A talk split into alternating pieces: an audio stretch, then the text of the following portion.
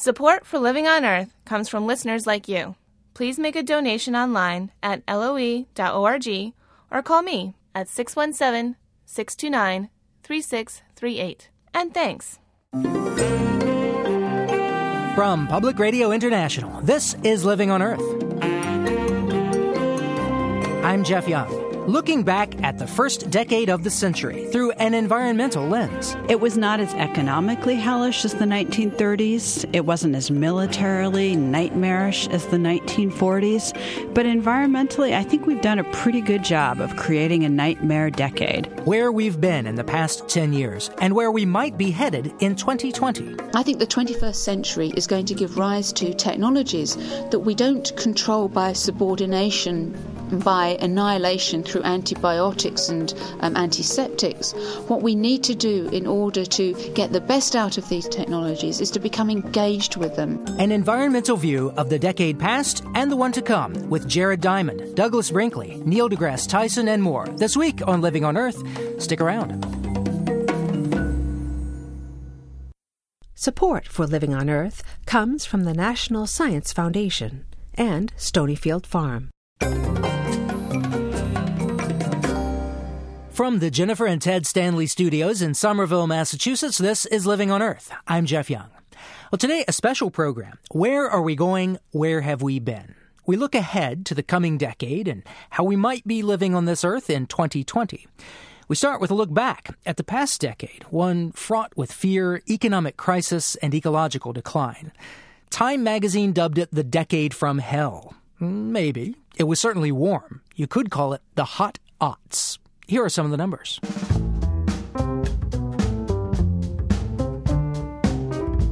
Average global temperatures this past decade were the highest since we've had devices to measure them, and global ocean temperatures in summer 2009 were the hottest ever recorded.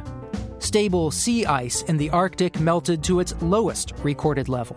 Greenland lost more than 1.5 trillion tons of ice over the decade, and the average glacier retreated 20 feet.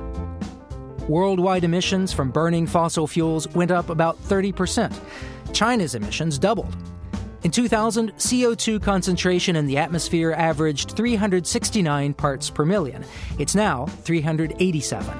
Geologic records indicate this is the highest CO2 concentration in 15 million years.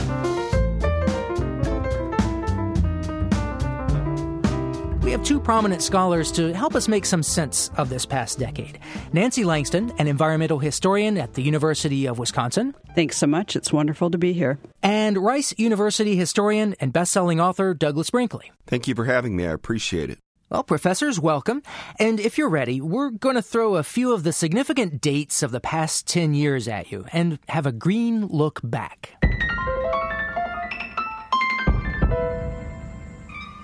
December 13, 2000. Boy, that was one hell of an election night. Mr. Gore will tell the country in person tonight that the election is over. Governor Bush will speak shortly afterwards as the soon to be 43rd president elect. Well, it's a watershed moment. Um, Al Gore, as vice president, had a very strong environmental record. In fact, I had written an article about him. Um, he had given me all the letters he had writing his wife when he used to go backpacking and camping somebody who had a natural feel for nature, and you could not have had a more polar opposite people. Gore would have been putting the climate issue front and center. Bush believes totally in a deregulated corporate environment. May 16, 2001. Vice President Cheney releases his Energy Task Force report advocating greater domestic fossil fuel production. From the very beginning of 2000, the administration was making a concerted effort to take apart three decades of strong environmental regulation. Well, Dick Cheney, his view is if it moves, shoot it. If it, you know, bubbles, pull it up.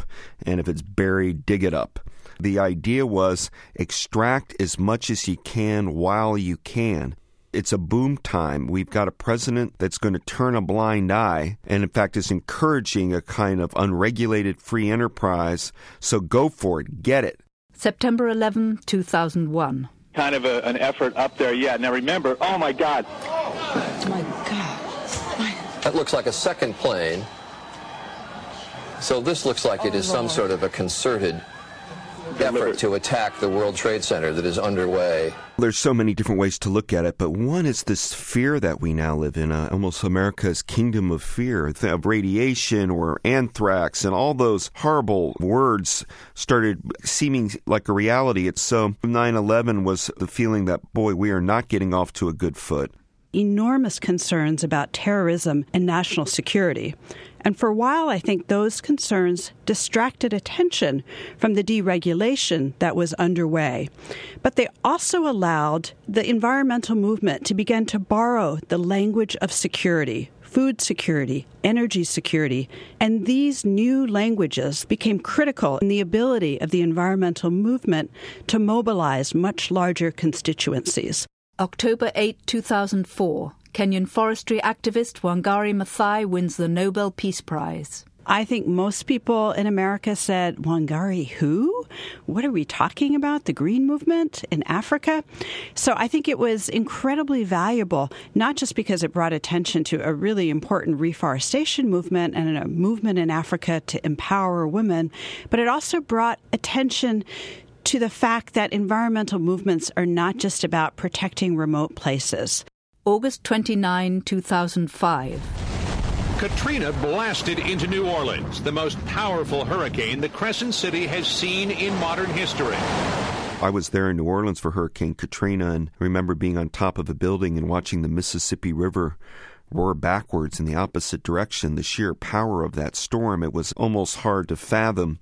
And they don't have a clue what's going on down there. Thousands of people for, that was stuck in attics, man, old ladies in in water up to their freaking neck.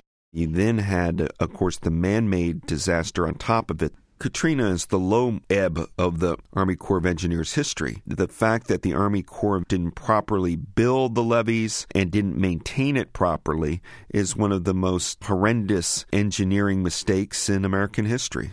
June 2006. Canadian regulators warn the common plastic ingredient bisphenol A is inherently toxic. By 2008, that Canadian concern translated into efforts by Walmart, by Kmart, by other large producers to get bisphenol A out of the water bottle supply, out of the baby bottle supply.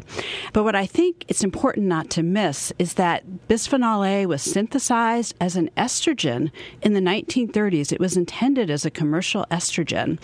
For seven decades, the industry knew that this chemical acted as an estrogen. The industry knew that this chemical was a powerful carcinogen.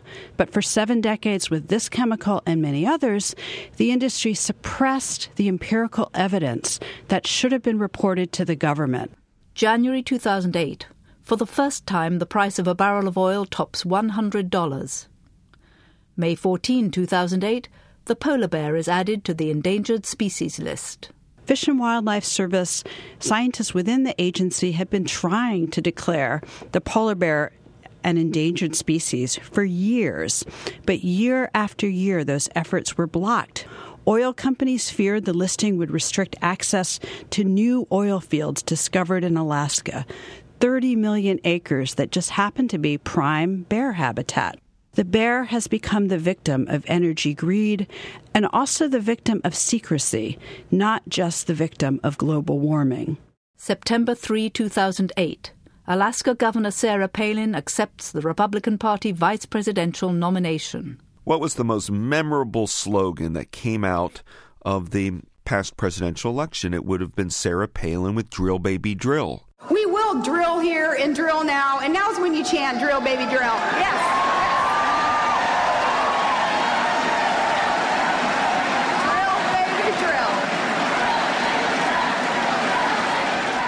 What is Drill Baby Drill? It's about drilling the Arctic refuge. 50 years it's been preserved. Yet a slogan like Drill Baby Drill catches fire. People say, yeah, let's be energy sustainable. We don't mean Middle East oil, so let's go destroy our great Alaskan wildlife refuge. And you don't even hear people talking about the other side. It's just Drill Baby Drill versus not drilling. January 20, 2009, Inauguration Day. United States. Preserve, protect, and defend the Constitution of the United States. So help you God? So help me God. Congratulations, Mr. President. Ostensibly, it was met by a big cheer by environmental groups, but it's kind of been in a standstill position. There's a general feeling that more can be done, that people are looking for Rooseveltian boldness in conservation right now, not a kind of let's weigh the options approach. You know, to be a Rachel Carson or Theodore Roosevelt, you have to love the land so much that you want to save it. And I think President Obama loves people. His environmental concerns are, are people being hurt, their health due to bad environment. And I think he's very strong on things like that. But the notion of going in and doing a radical take on the way TR took on the big trust of his era, you know, there's not a single area that Theodore Roosevelt saved 234 million acres of wild America. Nobody's today wishing he hadn't saved it. We're all saying thank you. Well, it's going to be the same a hundred years from now. If President Obama would come in and declare the Arctic Refuge a national monument, history will shine a bright smile on that act. February 13, 2009. Congress passes the Economic Stimulus Act. One of the most powerful things that the financial meltdown taught us was that deregulation is not always a good thing. And there are times such as the 1920s and the 1950s and the 1980s, and again in the first half of this decade, where the forces of deregulation really prosper and where we see the, the government is really hamstrung in its efforts to protect human health, broader public health, broader public goods the crisis became to save banking and save Wall Street and to save an auto industry, which could be a good thing if Ford Motor gets back on its feet and if General Motor now is federal governed ownership. There's a potential for moving into whether it's hydrogen fuel cells or hybrids the federal government now might be able to start weaning us off of gasoline. I mean, the 20th century, it was said um, by Jack London, it stank of gasoline can the 20th um, first century not stink of it? Douglas Brinkley and Nancy Langston with a look back. We've put together an environmental timeline of the decade. It's at our website, loe.org. So, professors, uh, now that we've heard about the past 10 years, like to take a crack at naming the decade? It's the carbon footprint decade. If global warming continues and we don't address it, history will wonder what were these people thinking? They were given every alarm bell. It's like, um, you know, fire bells going off in a theater, and everybody kept sitting and watching the movie. Was this a really hellish decade? It was not as economically hellish as the 1930s. It wasn't as militarily nightmarish as the 1940s. But environmentally, I think we've done a pretty good job of creating a nightmare decade. I think we still have a chance to reverse some of the worst impacts of global warming, help nations that are going to be most threatened by global warming to adapt but I think we stand a big chance of losing our opportunity to reverse the environmental decade of hell. Nancy Langston from the University of Wisconsin and Rice University's Douglas Brinkley. Thank you both. Thank you. I enjoyed it. Thanks so much, Jeff. It was a great pleasure.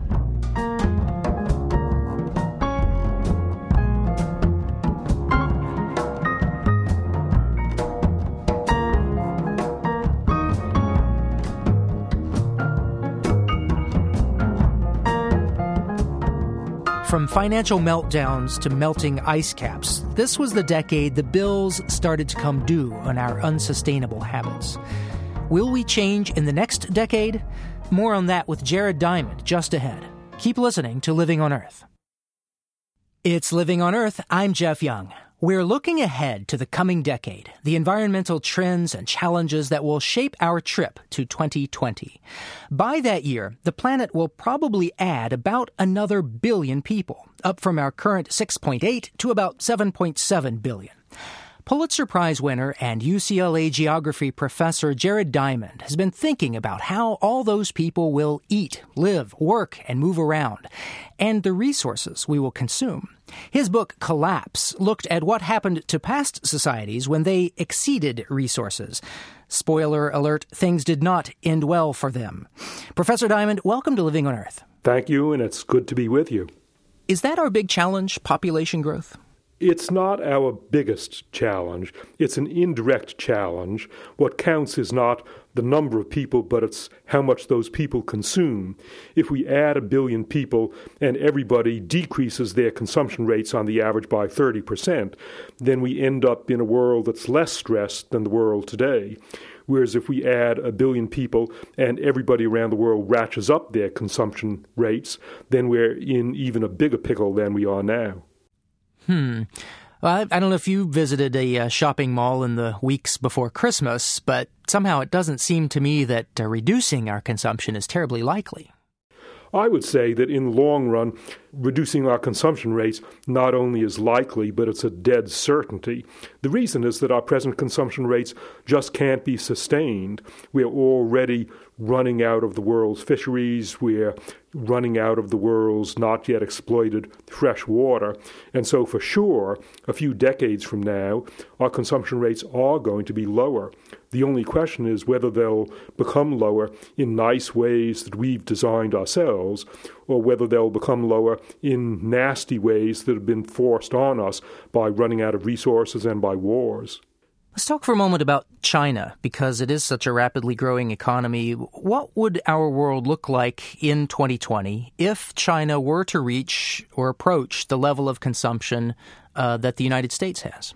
It turns out that just China catching up to the U.S. in per person consumption rates means that world consumption of oil will double and world consumption of metals will approximately double.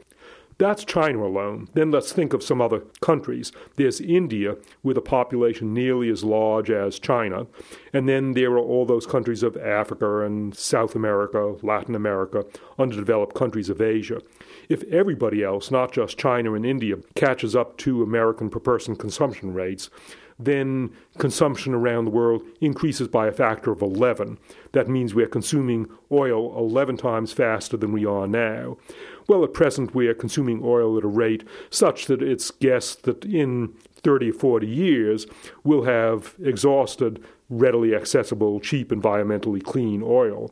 If we've increased our consumption rates by a factor of 11, then it's going to take us not 44 years to do that, but it's going to take us 44 divided by 11. That's to say, four years, if everybody else catches up to us in consumption rates you uh, spent so much time looking very closely at uh, past societies that uh, you know didn't make the cut in history, made the bad choices. Is there one from history that you think we today most closely resemble?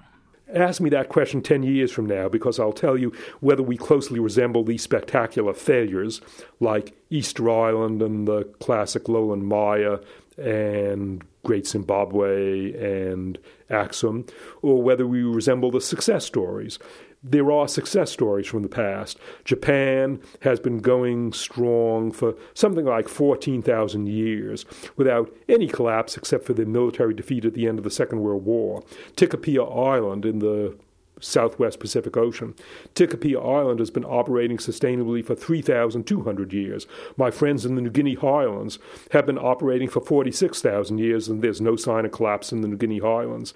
So, the United States, if we make the good decisions, will resemble Japan and Tikopia and the New Guinea Highlands. And if we make the bad decisions, we're going to resemble either Easter Island that underwent a collapse and a civil war, or we're going to resemble Norse Greenland, where everybody ended up dead around the year 1440. And summing up, are you, are you an optimist or a pessimist looking ahead to, to 2020? Summing up, I'm not an optimist. I'm not a pessimist. I would describe myself as a cautious optimist. And by that I mean that the problems that we face are all problems that we are causing. And so if we decide to solve the problems, we can solve them. I'm not worried about some asteroid that we can't stop crashing into the Earth. That would be a hopeless problem, an unsolvable problem. Instead, I'm concerned about what we people ourselves do with our water and our forests and our fish and our topsoil. We already know how to manage forests and fish and water sustainably and we do it in some cases. All we have to do is do it in the other cases as well, and we'll be sailing off into a happy future. My children will end up in a world worth living in. Author and geographer Jared Diamond, thank you very much for your time. You are welcome. Organic farmer Fred Kirschenmann says if we don't want to follow the footsteps of the Maya or Easter Islanders, we will probably have to change our agriculture. Kirschenmann's president of Stone Barns Center for Food and Agriculture in New York and a fellow at Iowa State University's Leopold Center for Sustainable Agriculture. Here's how he sees farming 10 years from now. Our current agriculture system is based on several resources that we've been able to depend on now for the last 60 years when we've developed industrial agriculture. Those resources are cheap energy, surplus water, stable climates that we're not going to have in the future. So the thing that we have to imagine, I think, is what kind of food system will work when crude oil reaches, say, $300 a barrel? And what kind of food system will be productive and productive even with an increasing human population under these new circumstances. And I think it's going to be a food system that is based much more in resilience than it is in just productivity. And that's going to mean a much more diverse food system than we have now. Organics expert Fred Kirschenmann Pro basketball star turned urban farming pioneer Will Allen thinks he has a sustainable agriculture solution for the coming decade bring the farms closer to the forks. Allen won a MacArthur Genius Grant for the ideas behind his Milwaukee farm, Growing Power. Growing Power is a not for profit organization, and we're producing enough food to feed about 10,000 people with our 10 farms. I do this work because my personal goal is to be a part of ending world hunger. And I don't think we can end world hunger with our industrial model that hasn't been working. So I think it needs to be a combination of things. I see food being grown all over the place, whether it's in vacant buildings, rooftops, on top of asphalt, concrete. Uh, and just think about it. if we can go from like most cities, less than 1% of local food production to say 5 to 10%. That's going to improve our environment. That's 5 or 10% less trucks traveling into our cities. The money will stay in local communities and circulate, and that's very important. We can create thousands of jobs. So it's a new kind of farming, not looking at acreage, but looking at square footage. Um, so we're going to build a, the nation's first vertical farm, a five acre glass building in the next year, year and a half. Uh, if you could imagine if you would take five greenhouses and stack them on top of each other. So it's using vertical space because inside some cities like New York and San Francisco, where there's not a lot of vacant land, we're going to have to go up in the air.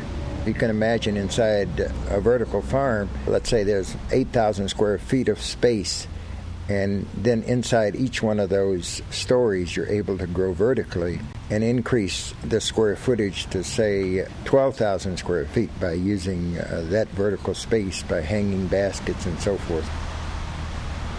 Well, we're going to do a little tour here of the farm. In this greenhouse, we have plants that are not on the same plane, but we have hanging baskets above the benches. So we're able to increase the square footage from about 3,000 square feet to about 5,000 square feet. Down the center of the greenhouse, a 10,000 gallon system that'll grow 10,000 lake perch. This is called aquaponics. Above that are two beds with watercress and the water is being pumped up. Gravity brings it to the other end. It's a closed system, and it's the symbiotic relationship with the fish that give off ammonia, and the plants take out the uh, nitrate in the water, and therefore the fish survive because the water is being cleansed. And the water quality is very important, especially when you talk about raising lake perch that are mercury contaminated in the Great Lakes, and we can't commercially fish for them in, the, in Lake Michigan anymore. I'm to actually pull up some lake perch. I just pulled up about 10 lake perch. They're delicious. You can probably hear the fish flopping around here. Okay, I'm to put these back in.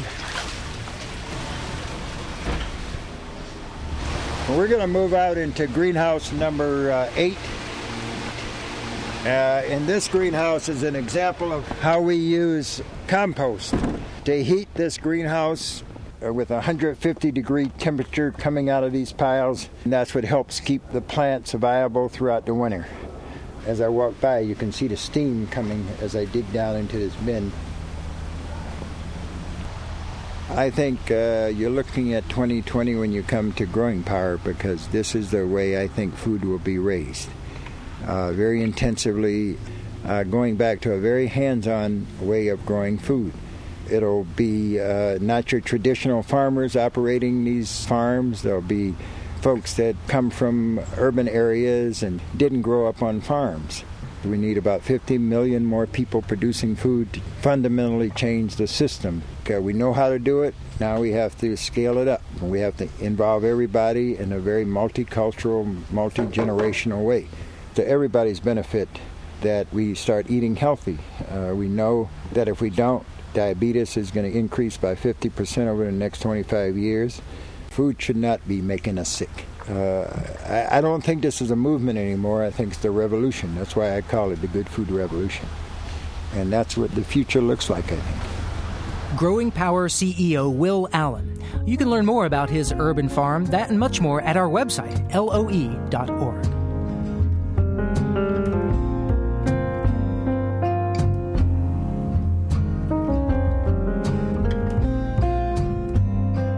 climate change and biodiversity loss will not only remain major challenges in the next 10 years, in all likelihood, they will accelerate. The International Union for the Conservation of Nature says some 17,000 species are in danger of extinction, and shifting precipitation patterns and rising sea levels will further stress many ecosystems as the planet warms. University of Texas biologist Camille Parmesan says that will bring some tough choices for conservationists. A lot of people ask me, well, you know, won't species just adapt? Won't they just evolve? And to some extent, yes. In populations, we're seeing changes in gene frequencies that make that population better adapted to, say, hotter conditions. We call that microevolution. But those are very, very minor genetic changes. What we're not seeing is what we call macroevolution. We're not seeing any new genes emerge. So, new mutations that would allow that species to survive in a climate space that that species has never lived in before. And when we've had past major climate shifts, we do see a lot of species extinctions. And what we're shifting into is a warmer regime that we haven't had for some 3 million years. What we've seen are that something like 52% of all species are showing responses to climate change, which is a huge proportion. So we're having to start thinking out of the box. And a group of us have been promoting a concept called assisted colonization or assisted migration or assisted translocation, many names. The idea is that we've always moved species around in conservation, but what we've done is we've moved them back into areas where they used to occur. But with climate change, perhaps we need to be thinking not of moving them where they used to be, but to where they should be in the next hundred years as climate shifts. Now, this is very controversial because it means moving species out of their historic range. And a lot of conservation biologists are extremely worried that we're going to start invasive species, which is one of the reasons why species have become endangered in the first place. We certainly don't want to do that. We need to do it carefully. But my counter argument is if we do nothing, we're going to see an awful lot of what we care about and what we've worked all these decades for just go extinct. I mean, some of them I don't think we have any hope of saving. I really don't think the polar bear can survive the next century or two. But other species, like if we have mountaintop species that are in Southern California, we can imagine moving them a few hundred miles further north to Northern California and perhaps allowing them to persist when otherwise they would go extinct. There are a lot of species that we can already imagine would be good candidates for this kind of assisted colonization. Species that are fairly innocuous, they're not very competitive, and we know we can easily translocate them. And some of those species are butterflies, which happen to be my study organism. So we're seeing already seeing many butterflies declining, the mountaintop species definitely, but even some temperate lowland species because what is happening to many of them is they can't just shift north because you've got Los Angeles and San Diego in the way. And so it's really our duty to assist them you don't want to do this for a big predator. I would not think of moving tigers around. I would not think of moving polar bears to Antarctica. Nothing of that extreme. We'd be talking about moving species just a few hundred miles or a few hundred meters up to the next mountain range to somewhere just a little bit further north. So fairly small shifts to the next good habitat patch. So rather than thinking of here's my little patch of land, I'm going to put a fence up around it, and I'm going to make sure nothing gets in. What we need to think of is how do we preserve biodiversity globally? So maybe your little preserve will lose a lot of what that preserve was set up for, but then new things will come in as species are shifting around the globe. People do claim that we're acting as gods when we start doing this. And my response is that that is such hubris because humans are fiddling with nature all the time. I mean, if you're going to say that one different kind of fiddling is suddenly a godlike act when none of the other things we've done, we've caused the extinction of just hundreds to thousands of species without even blinking an eye, and to say that the act of trying to save one is suddenly godlike is just hubris. The geoengineering schemes, I think, are even more radical than the biological engineering schemes because I think we know a lot more as biologists about the systems we're mm. studying, whereas the geoengineering schemes really, once we start doing those, it's one shot, it's one experiment. And, you know, I mean, I would be horrified at imagining taking action on a theory that we've actually got no experimental backup that that theory is going to work even if we have mass species extinctions, in another few million years, new species will evolve. Life will continue. But humans, as a species, are really very vulnerable. And I don't think humans realize just how vulnerable they are. We haven't really been around all that long.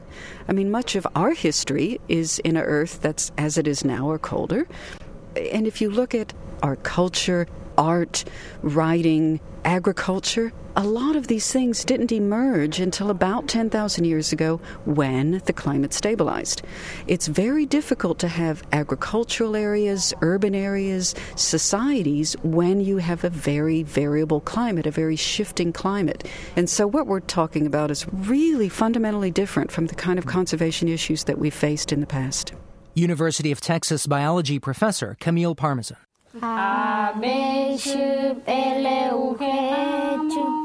It's not just biological diversity that's at risk. We're also losing diversity of human expression. This could be one of the last times we hear sounds like this the Chamacoco language of Paraguay. We are losing languages at a very rapid pace. Some people have estimated as frequently as a language every two weeks or so. This trend is going to continue into the next decade. Tapping high tech to save indigenous languages. That's just ahead on Living on Earth. Stay tuned. Support for the Environmental Health Desk at Living on Earth comes from the Cedar Tree Foundation. Support also comes from the Richard and Rhoda Goldman Fund for coverage of population and the environment, and from Gilman Ordway for coverage of conservation and environmental change. This is Living on Earth on PRI, Public Radio International. It's Living on Earth. I'm Jeff Young, and we're looking ahead to the coming decade. Hundreds of native languages are expected to die by 2020, unless David Harrison of the Living Tongues Institute has his way. I feel a great sense of responsibility when I'm sitting at the foot of an elder.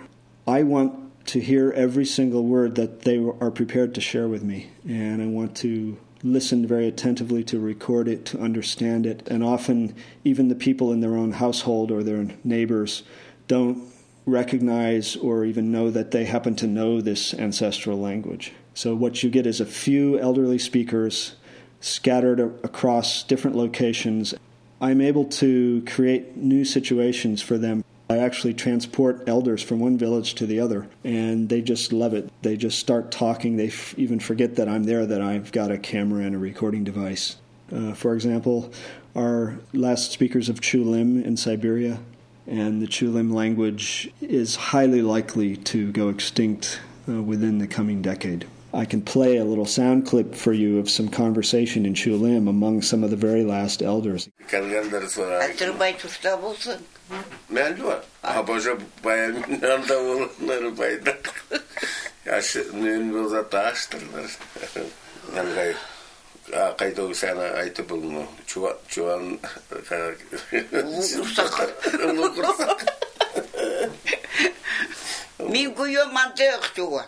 One of the projects that I've been working on with the Living Tongues Institute is to help some of these small languages cross the digital divide and to bring them over into high tech domains so that the members of the community can say, oh, well, of course my language is suitable for text messaging or can be posted on a social networking site. It's just as good as any other language.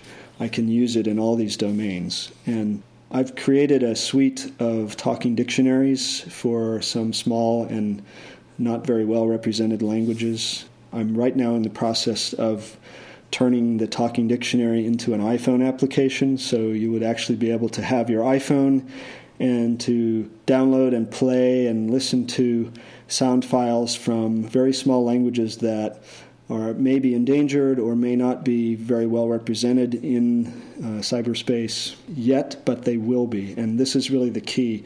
And these languages, once they have that opportunity, once the door is open to them to enter into high tech domains, of course they will adapt. They will develop all of the little shortcuts that we have in English, uh, the sort of LOL text messaging abbreviations and things.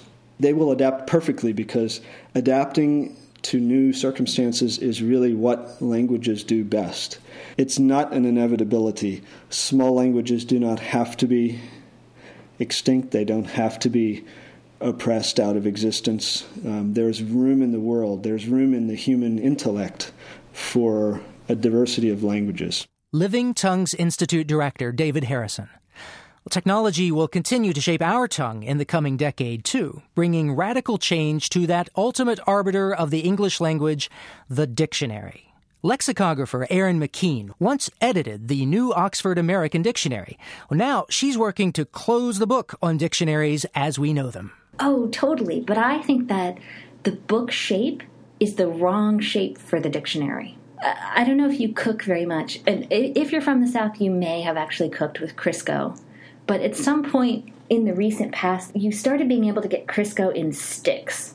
I think that Crisco in a stick is one of the triumphs of modern civilization because it's so much easier to cook with. So the tub is the wrong shape for Crisco because you get it all over your hands. It's really hard to measure. That's true. In the same way, the book is the wrong shape for the dictionary because it's too small. It can't hold all the words. It can't even hold all the right kinds of information about the words that it does hold. It doesn't tell you anything about people's opinions about a word. It doesn't tell you people think this word is beautiful. It doesn't tell you, oh, this adjective is only used with these objects. It doesn't tell you how words work. It only tells you what words mean. And what words mean is just one facet of how words work. So uh, the the way we use a dictionary is clearly going to change. Is the content of the dictionary going to change a lot as well? What what's going to get in? Every single word or phrase or idiom or combination. The only reason that some things are in a dictionary right now and some things aren't is that the print book is just too small to hold every word of English.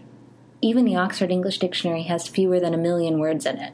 And it's pretty easy, without even doing a whole lot of heavy lifting, to find more than, say, 4 million unique English words.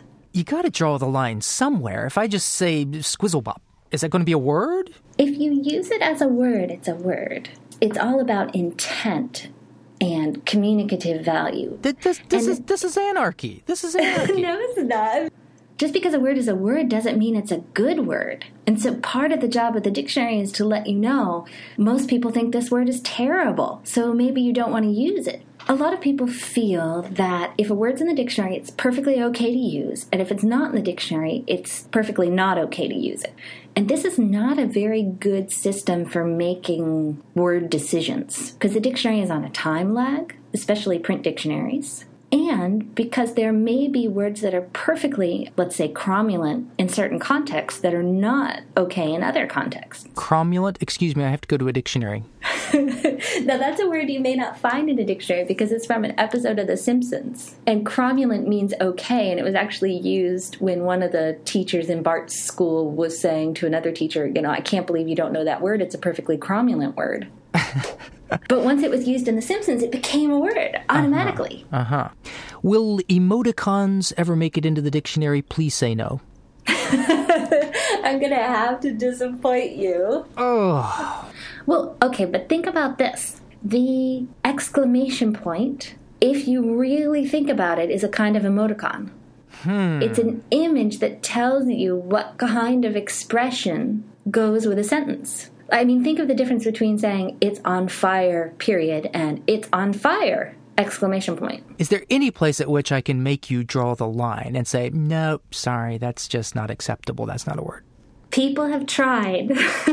but the truth is is that I'm not the person who decides what's a word and what's not a word. If you use something as a word, there's a little magic and alchemy that happens that makes that a word. But but you're writing dictionaries. Isn't that your job? My job is to map the language. So I tell you where everything is and what it is, but I don't leave the red light district off the map because I disapprove of it. Mm-hmm. That would make a pretty bad map. And then you'd stumble into the red light district and not know where the heck you were. and that wouldn't help anybody.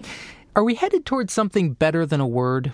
In my opinion, there is nothing better than words even if they invented some magical telepathy device or something that let us convey emotion through perfume or anything else, nothing is better than words.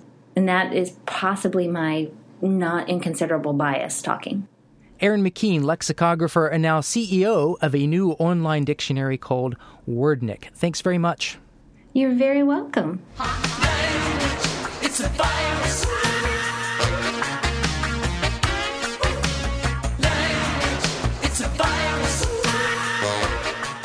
And now, from living languages of the coming decade to living buildings. I'm Rachel Armstrong.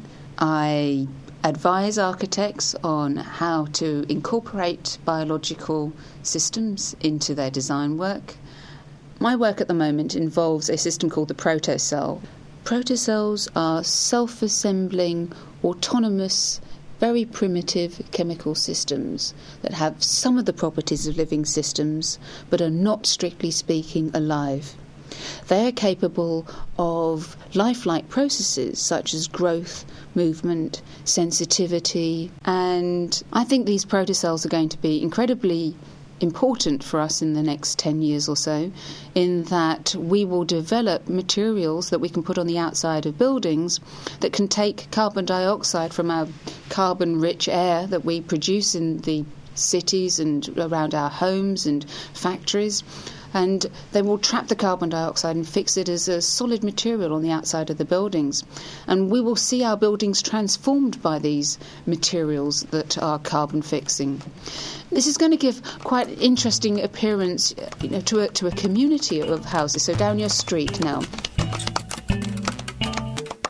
all the buildings. They've got this bio lime, let's call it, um, on the outside of the buildings, and they're, they're gradually growing, and you can see little stalactites and stalagmites, so um, little spicules of limestone that has managed to um, stray away from the outside of your home.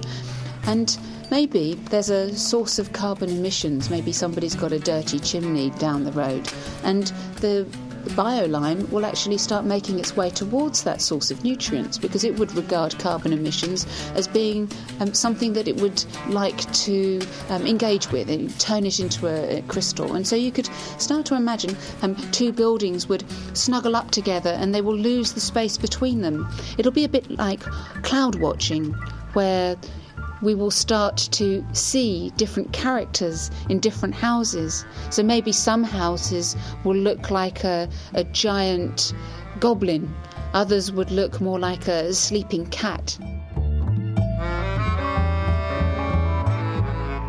So these technologies will be, be quite visible, and, and there's a there's a real reason for this, and I, and I think this is an important reason that um, at the moment it's very hard to get any kind of handle on how we are affecting our um, environment by the production of carbon emissions. We can't see carbon dioxide, but when we actually are able to see it in a material way, growing on the outside of our houses, we can actually start to have a personal relationship with carbon dioxide levels. We can see that you know, maybe one year the growth of the houses is, is, is much thicker than another year, a bit like the um, rings on the bark of a tree.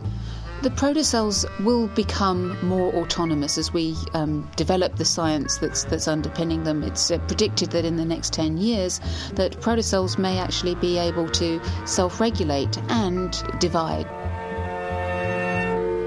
The way I think that these completely challenge our understanding of, of technology is that um, at the moment we consider technologies to be things that we can control at the push of a button. I think the 21st century is going to give rise to technologies that we don't control by subordination by annihilation through antibiotics and um, antiseptics.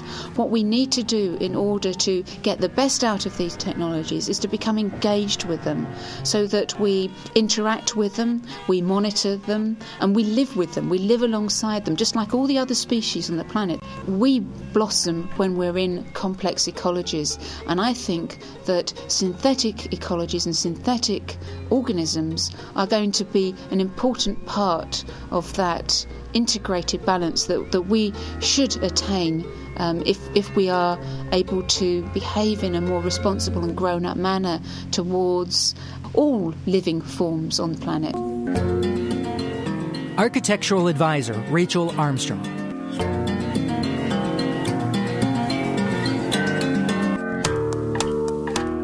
Well, we've heard a lot about problems we'll face on our planet in the coming decade, many of them of our own making. But astronomer Neil deGrasse Tyson says we'll also need to keep an eye on the sky. Tyson directs the Hayden Planetarium at the American Museum of Natural History in New York, where, among other things, he keeps watch on an asteroid called Apophis. You know, the solar system is a shooting gallery, and Earth, many people don't know, plows through several hundred tons of meteors a day. So the range of these that could hit us is huge. Apophis, that was discovered in December 2004. It's an asteroid about the size of the Rose Bowl. If the Rose Bowl, imagine that as a kind of like an egg cup and you place something in it to hold it. That's about how big that asteroid is. That's, that's not too shabby. That one, you know, if it hits, it'll do some serious damage. And it's going to strike the Earth in six days. The first calculation showed that there was a real chance it could hit Earth in the year 2029 on April 13th which, by the way, happens to be a Friday. No one read about this because, coincidentally, over that same week, we had the tsunami in Indonesia. And so that rightly got the headlines, given the death toll that that exacted. What's intriguing, however, is that if this thing hits Earth, the current trajectories show that it would hit the Pacific if it hits the Earth at all. And that would create a tsunami on the West Coast that would dwarf anything that happened in Indonesia uh, after better orbit was calculated, because once you discover something, you have a few data points and there's huge uncertainties if you only have a few observations. As the months went by, we had better orbital data, and we determined that no, it will not hit us April 13th, 2029, but it'll come very close. It'll come closer than Earth's orbiting communication satellites. It'll be the biggest, closest thing we've ever seen in the history of, of history. It'd be visible from northern Europe, and it's basically sh- think of it as a shot across our bow. The universe saying, you know, I'll miss you this time, but I'll give you another chance to try to deflect me. Depending on its actual trajectory on that pass, we will learn whether it will hit us April 13th, 2036. We're on a seven year intersection orbit. Our orbit plus the orbit of that one intersects every seven years. Uh, currently, the best estimate is several in a million that it will hit us. And you say, oh, let's not worry. Well, it, if it hits us, it could do a trillion dollars worth of damage. And so, several in a million, you get some insurance people. You can calculate how much, what kind of insurance you'd want to take out given what kind of risk that represents. And it means you should be doing something. But how can the entire world prepare for the ultimate disaster? Oh, so you want to protect the earth, and you realize, in fact, everybody has to agree to do this. And yes, that's a whole other level of international cooperation. So if an asteroid is going to come and render Earth extinct, then petty differences among people chosen for completely arbitrary reasons of uh, what god you worship or what skin color you are or what line in the sand separates your property, that all that pales compared to the prospect of going extinct. So, yes, we would need international cooperation. What many people, we have top sort of engineers and dynamicists working on one problem, which is involves a, what we call a gravitational tractor. A kind of a tractor beam where you send up an, uh, a spaceship, bring it close to the asteroid but not touch it, and you sort of park it there And what I mean by these both are moving through space. So when I say park, I mean you match velocities with the with the asteroid. And their mutual gravity will want to attract them to each other. And as they drift, you say, "No, I'm not going to let that happen." So you put on little retro rockets on the rocket to prevent them from colliding.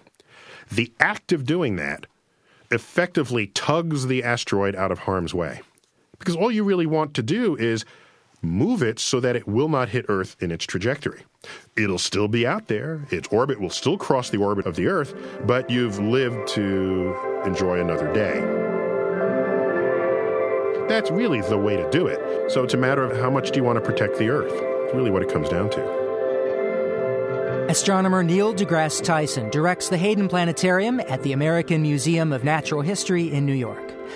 You can hear more from him and many of the other big thinkers in today's show and take a trip through the past decade with an interactive timeline. It's all at our website, loe.org.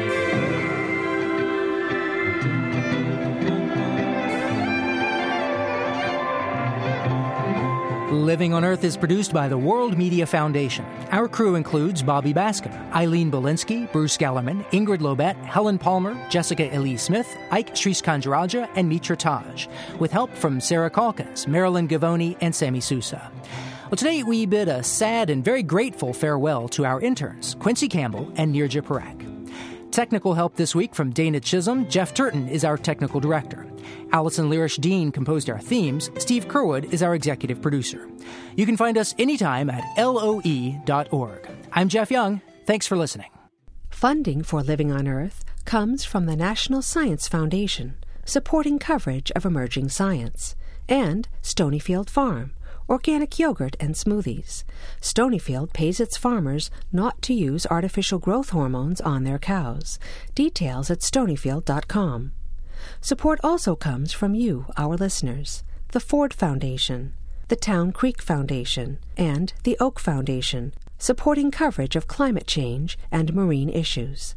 And Pax World Mutual Funds, socially and environmentally sustainable investing. Pax World for tomorrow on the web at paxworld.com. PRI, Public Radio International.